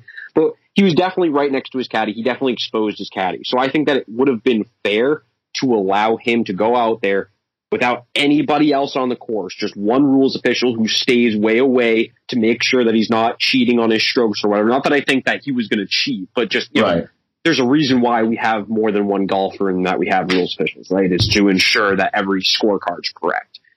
But I don't think he ever should have taken a swing at that tournament. We knew that on Monday he got exposed and he was in their special testing protocol where he was getting tested every day. We've known for like the past year that it can take as many as eight days for COVID to show up and for people to test positive after being exposed. So why the PGA thought it was acceptable to even allow him to take a swing after he was a direct contact with someone who had tested positive, that's who deserves. The PGA deserves the blame for even allowing him to start that tournament. They they made the right call by pulling him out when they did, but I don't think he ever should have been in the position to play. It just shouldn't have happened. Yeah, that's fair. And I didn't think about the whole like having him play by himself thing. I'm going to take a harder head approach to this. I think they should have let him finish the tournament. These guys are all fully vaccinated. No, they're not. That's how he got it. I, well, actually, we can't say that for sure, but I Okay, think so for the most part- something that he wasn't. Okay, whatever. Um, to me, at this point, with the amount of people, that, uh, with the amount of people that are vaccinated as they are, and what they're telling us the vaccine does for you, and the numbers of COVID and and all of that, to me, it just it it doesn't seem like like it's that big of a threat for him to finish that tournament. I just I don't think that you can take the chance of having him be near other people, right? Because you you, aren't they are not mandating that people get vaccinated to show up to these tournaments. They did not mandate that the players themselves got vaccinated, right? The PGA never, you know, and I don't think there's a single league in, professionally that said all players have to get vaccinated or all staff has to get vaccinated, right? Yeah. they all left it up to a personal decision. So I, I just the, once he was COVID positive, I just don't see how you can allow him to be out in society. I just, Right, I just, I just think that that it's changed. You know, But here's like as as much as you're absolutely right, like cases are down to like less than five thousand a day in the United States, and like you know it is super unlikely now. Like it is way more unlikely than it's ever been that you're actually going to get it in the United States because of how many people have gotten it and how many people are vaccinated. Like there's a large. I don't think we've officially hit like the technical like boundary for herd immunity, quote unquote, but we're getting Yeah, very close yeah. to that. The way the cases are, it's very unlikely that you're going to get it. But once you know that someone has it, you still have to follow what we've been doing, right? Like, I don't think that it's a big enough deal to like shut down a tournament and like force everybody there to quarantine. But I think if one person does test positive, you can't have someone who is actually positive for it just go out there and be around a bunch of people because that's how we spread it again, right? Like that's how. Yeah. If, I mean, agree, I- agree to disagree. I mean, he was asymptomatic. I think that I'll say this again, like we you were. can, you can spread it. Yes, you can still spread it, but- right? Right, I, I know you can still spread it, but I'll fall back to what I said about the Bruins thing again. If you're not vaccinated and you're going to these tournaments, you're playing these tournaments, it's your choice. You know Right, what you're It's- up it's against. Your choice to potentially expose yourself, right? Like it, it is your choice to show up to a stadium full of nineteen thousand people with the idea that yes, there's a theoretical possibility that one person in that nineteen thousand has COVID and you could potentially get it by going. But it's a different story when you're actually showing up to a place and you know for one hundred percent certain that that person has COVID. But Right? here's the that's other thing too. find it different. like I don't know. I don't trust this whole thing. Like he was in their testing protocol for days and days and days, and was it's not just it, it, it was it was that Monday that he got exposed, entered the protocol, and then Thursday, two days later. no, Monday he, he ex- dropped out on Saturday, didn't he? Right, he he drops out on Saturday, but the thing is, is when you think about it, right, he got exposed on the Monday, so he gets tested on Tuesday, gets tested on Wednesday, presumably gets tested before he plays on Thursday. Whether or not he actually got a test back before he started playing is a different story. That's literally three days later, and we know that it can take up to eight days, right? So it, it had been less than a week since he had originally gotten exposed. Right. So so he took three tests. So were any of those negative All of them were negative until until the positive? Yeah. So that's my issue. Is like But but we that's I don't think I you're think that saying you it should develop over days. I get that, but at the same time, like this could easily be. I just think there was way too much at stake and way too much ambiguity around it to force him to drop and- out of the tournament. at at this point at, because they let it get to the point where they let it get to, he should have been allowed to finish the tournament, just not be near people. Right? They should have made him go out super early and just not be around people so that he, he they don't risk giving another person COVID. But I still maintain that he never should have played in the tournament because you can't tell me that we've been sitting here since last March with this quarantine and we've known since probably the middle of last summer that you can take like you can get exposed and then 8 days later test positive and then say it's okay for him to show up on Thursday after being exposed on that Monday. Right? It'd be a different story to me if he showed up on Thursday after getting exposed, like the previous Thursday or the previous Wednesday, right? Because at that point Yeah. it's been a week or over a week, and he presumably would have tested negative seven times in a row. I think at that point there's a justification for allowing him to play. But three days after he gets exposed, I don't care if he got tested every hour since he got exposed. There's all of the science points towards you can test positive after a three day, like up to eight days after exposure. So they they just never should have let him play. They never should have. Yeah, fair enough. I don't know. Agree to disagree on it. But anyway, people are using that as the reason why they think he's going to win the U.S. Open. Right. He's a favorite. Yeah. He's a heavy favorite in every single sports book. Like, far and away favorite, which to me is absurd. That, okay, yeah, Jon Rahm's a very good golfer, one of the top golfers in the world, but to sit here and say that because he had to drop out of the Memorial Tournament, for that being the reason why he's such a far and away favorite, it's crazy to me. Like, Yeah. insane. I don't know. First of all, I don't think he's winning this tournament. I, I didn't bet on him. I don't even know that he finishes in the top five. I don't know why people are so big on him. I, Jon Rahm's one of those guys that like, Well, I mean, he's also he is not top ten golfer in the world, right? yeah, but he's also not consistently top five in like these majors or in these tournaments.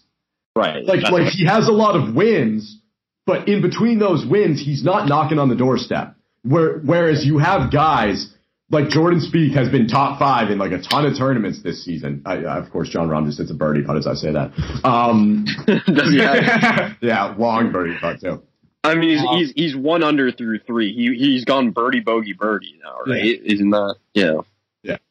But like you have guys like Jordan Spieth who are like consistently top five and then they get a win. You have guys who are always there. I don't. I feel like he's not always there. I put him in that Patrick Reed category of like they'll win and they and they'll win a lot, but when they aren't winning, they're like missing cuts and like you know not even cracking the top twenty five. I don't know if that's just my thought on it, but it's very odd for me to sit here and be like, yeah, Jon Rahm's the runaway favorite for the U.S. Open Right. for That's no fair. reason. It'd be one thing if he was coming off a huge win at the Memorial or like, you know, people hammered DJ after the Masters to win like whatever was next. Like that, a player coming off of a big win or off of a big tournament, I can understand the hype behind them.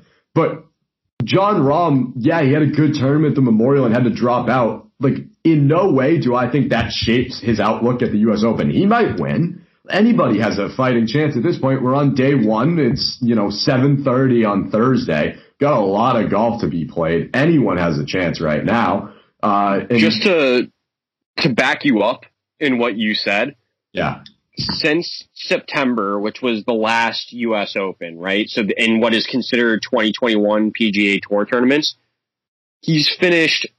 He finished 23rd at the U.S. Open in September, then 17th, second, then three straight sevens, 13, five, then all the way back at 32, another top 10 finish, fifth at the Masters, then all of a sudden misses the cup at the Wells Fargo, gets 34th at Byron Nelson, eighth at the PGA Championship, then obviously would have won Memorial, but had to withdraw. And now he's sitting at 23rd technically, but obviously he's only through three holes. So you're absolutely right. This guy's all over the place. he's also never won a major, right? If I'm Uh, not as- mistaken. I don't know. He has. I don't think he's won a major. He's never won the Masters. He's never won the U.S. Open. He's never won the Open. So that leaves what? Does that leave the PGA Championship? So the issue with Yeah, he has. He has no majors. I don't think. Yeah, Uh, yeah, it's, it's it's tough to tell because the way ESPN does it, I couldn't get PGA to load, so the way ESPN does it, you can only see it year by year. The And so closest I'm literally just come through. is third at the U.S. Open in 2019. That's the closest he's come to a major. And this guy's your favorite? I don't understand the hype behind it. I don't. I don't get why people are so big on him to win this. I feel like it's. I like Brooks a lot. That's The all. I'll come out and say I like Brooks a lot. Yeah, yeah. I mean, Brooks looked great today. I think Scheffler, I think just because it, it's his hometown course, like he grew up in the area, you know, been there as a spectator. Um, so I think Yeah. Scheffler, and he, he's, he, I think he finished tied with Koepka today. I think he finished at two under. So I think that, Yeah, you know, I. Scheffler, I, I like Molinari to like be in first after round three and then just totally collapse on Sunday. Also, didn't know that Molinari had a brother that was on the PGA Tour. Yes. and they played together. Dude, dude what's, what's wild is like this morning when I, I got up and I was at work, right? And I was sitting around because, you know, the way work works is I work for like 45 minutes and they have nothing for me to do for two hours. And so I'm sitting there, right? I'm just kind of following the scores, following the scores. And at the top of the leaderboard was E. Molinari. And I was like, wait, so is his name like F. Francesco Molinari? Because I always That's thought what I thought too. I was like, I thought it was Francesco. Yeah, that's what I, was like. That, I was like, I thought that's what his name was, and then all of a sudden saying they, his they were brother. talking about it on the broadcast. They were like, "Yeah, his brother." I was like, "What?" That's too good. Um, but yeah, this is this is my approach, especially from a betting standpoint when I'm placing futures on guys. Golf's in this weird limbo right now where where you really don't. You have a lot of no names that are cracking the top ten and the top five and winning. So whereas you had the Tiger and the Phil era, which lasted throughout the 2000s, where those were your two guys in every tournament they were there and they they had their more than fair share of winnings, but also even even when they weren't winning, they were right there. Then you kind of transition. they're like the top. Yeah. Then the torch Like they're always in the top. Whatever. Right. Yeah. Then the torch was passed on to like Rory and Rickie for a little bit. Um, and P Fowler for like six months was dirty. got- yeah. All of a sudden he started wearing bright orange full jumpsuits and never won again. So that's when golf like got young and everyone got hype around Rickie. I think people made him out to be better than he was. Um, I mean, he's a good golfer, like obviously, but I don't think he was ever like the peak that people thought he was going to be. Rory McIlroy was very good. Jordan Spieth kind of fit him into that category a little Well, bit. Spieth just dominated for a while, but he fell off for so Fell off. long. Right. Well, they all did. All three of them did at that same time. They just disappeared, and that's where golf is right now. So, yeah, you can you, you can make the argument like, oh, DJ is your superstar, like DJ and um, like Jon Rahm, Bryson, DJ Brooks are like those guys, but golf's in this limbo where they aren't always like DJ's missed the cut at back to back majors. Jon Rahm has Right. never won like like your top guys aren't even consistently in the top ten of the top five at every tournament. They're missing the cut at majors. So golf's in this weird spot right now where like you've got some randos who who have fighting chances and are cracking top fives pretty consistently. So that's where it be, it come it becomes hard to predict who's going to win these tournaments because you know I look at a tournament like this and I want to say like oh you know Bryson DeChambeau is going to win or Jon Rahm the heavy favorite he's going to give it a good run or even Brooks who played really well today. But I still really believe that it's going to be like a middle of the pack guy who's going to be right there Yeah, on just a random winner. So I like Kevin Streelman. I really do. it all comes down to this. My dad's college roommate is like friends with him. He looks like a great guy. He's got a cool name. He's played well. He has consistently this season been like top five, top three. He almost like it wasn't the Masters. Maybe it was um it was a it was one of the more recent tournaments. He was like there. He was like, I think leading going into Sunday and didn't end up winning. It was one of the ones where Westwood. Oh, what He- is, he- uh, the PGA Championship, he was Yeah. in contention to end up just like winning because Brooks and Phil were kind of falling apart, and then Phil just ran off with it. yeah, that, and then the one that Bryson won was it Travelers or like the 3M or something? It wasn't like a, it wasn't a major, but I think it was the Travelers um, Insurance Championship or Open or whatever. It was that one where think you're right. Bryson were paired together. They were paired together Yes, back think- back yeah, yeah, weekends. It was one of those two. Lee Westwood was like in third and was knocking on the door. Sorry, not Lee, Lee Westwood. Um, Kevin Streelman was in third, knocking on the doorstep. So I really like him as a top five finisher this week. I really do. Um, I don't think. I think has he? Tee, he must have just teed off. They're they're behind because of weather. yeah, he's at. He's. I think. Yeah, I think you're right. I think he just teed off. Yeah, so I like him. I Brooks played really well today. I like Brooks. Um, Paul Casey. I'm gonna take uh, Louis Oosthuizen just because I think his name's funny. I walked the course with Louis Oosthuizen at um at the Dell Technologies in 2018 on Pro Oh, really? Day. I walked the awesome. course. Great fucking guy. Great guy. I love Louis Oosthuizen. He's also consistently been like a top five guy this year too.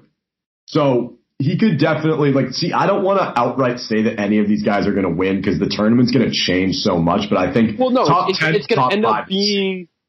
Let's see. What's one name that I'm looking at that I've literally never Oh, the seen? Spanish kid. He he was playing so well. Cabrera Romero or whatever. He's in third right now. He played phenomenal today. Oh, Ca- Cabrera Bella, or probably, Yeah. probably Cabrera Bayo. Yeah, Cabrera Bayo. He was. I was watching him all. I watched all day today because there were people cleaning my house, so I couldn't like leave my room. So I watched all day, which is rare for me to watch a Thursday golf tournament. Like I, I start tuning in all day Saturday, Sunday. Today I watched all day, watched every single shot from the U.S. Open. So he played well. I'm gonna throw my picks out there right now, just so they're out in the universe. So if any of them actually hit, I can say I told you so on the next episode. Um, Jason Kokrak, top 10 finish. Shane Lowry, top 10 finish. Brooks Koepka, top 5 finish. Rory McIlroy, top 10 finish. Patrick Reed, top 10 finish. Paul Casey, top 5 finish. Collin Morikawa, top 5 finish. That's my guy. Kevin Streelman, top 5 finish.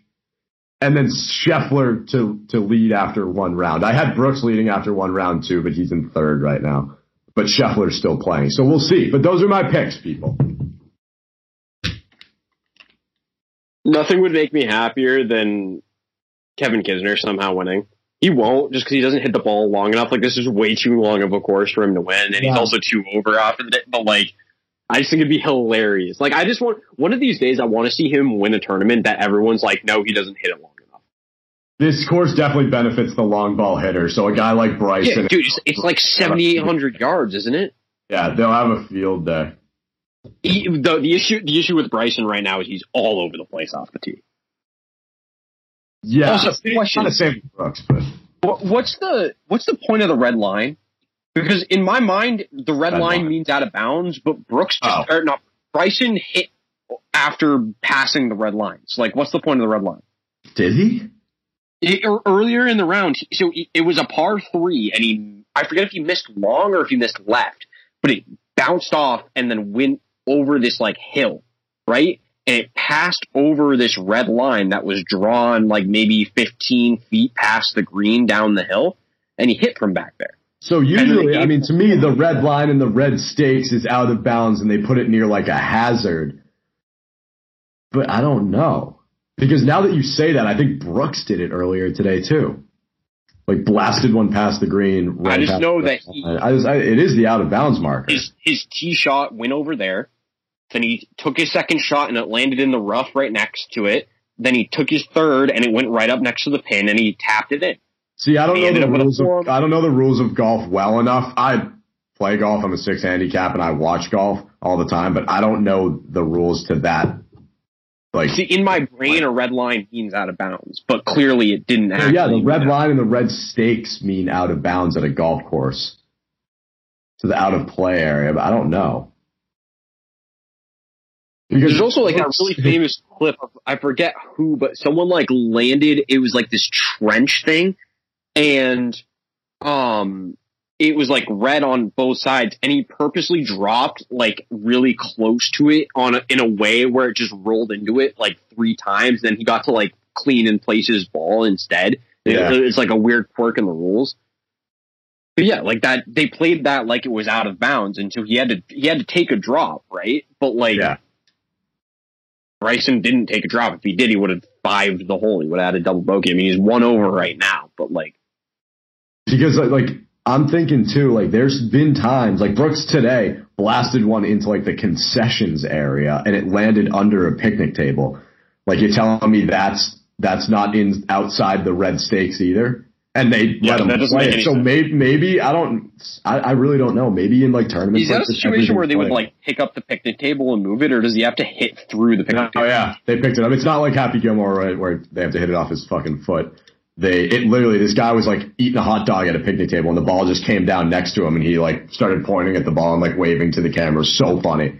should awesome. find the clip. It's actually hilarious. The guy's like sitting eating at this like brown picnic table. All of a sudden, Munching on a hot dog. Koepka's drive just comes in and dribbles right next to his foot under the picnic table. Like looks under the table, starts pointing to everyone, and then sees the camera and waves to the camera, and then just keeps munching on his food. That's awesome. That guy is. Dude, imagine almost getting hit by a golf ball and just being completely unfazed. I almost got my head taken off by a disc today. It was unbelievable. Really? Yeah, like literally, the people yelled for, and I looked up, and it was five feet from me, like coming right at my head, and I just ducked out of the way and it landed in the river. I was like, "All right, serves you right." Wait. So when um. Yeah. Okay. No. Never mind. I answered my own question in my head. But uh. But yeah, those are my U.S. Open picks. Yeah, I like the what he's South African, right? Louis Oosthuizen. Yeah, that's my guy. I like Um, yeah, but I think that's all we've got. I was gonna rant about LeBron, but I'll save it for another time because we do that a lot. yes. Yeah, that's fair. Um, but yeah, that's all I've got. Uh, Mets and Padres. yeah, That's in a sweep, baby. No, Mercy rule every game. That's just not gonna happen. You, Absolutely. you yourself if you think that's gonna happen. It's going. Um, Mets and Diamondbacks video is coming out tomorrow. This podcast will be out in an hour. Um, We hit nukes. do we have anything else going on? I don't know. believe so. Not that I know of. Not that I I'm involved. I don't think we do. Maybe we will eventually. Who knows? Um, We should get another uh, TBR tour series episode. I was just gonna say, like, let's get one in before you fucking go on the mend. yes, We have time though. It's it's not yeah, plenty of time. fly yet. uh, yeah, no, we got we got three weeks. Oh yeah, so we're chilling. all right, yeah, that's uh, that's all I've got. So thank you all so much for listening. The three quarter episode, episode seventy five. We'll be Long back episode. We've been on this call for yeah, two for two hours. hours. I'm starving. It's eight o'clock. Your dinner's been ready for like a half an hour. nice. Um, but yeah, thank you boys so much for listening, and um, let, let's get it. That's that's all I can say. We'll see you next time. Bye. All jokes aside, don't tell me the way that I feel. Till you're inside, you won't know what's lies and what's real. There's something wrong, assuming the things you hear about me is a done deal. There's more to us than what we choose to reveal, or what we don't see behind these walls is different. You judged off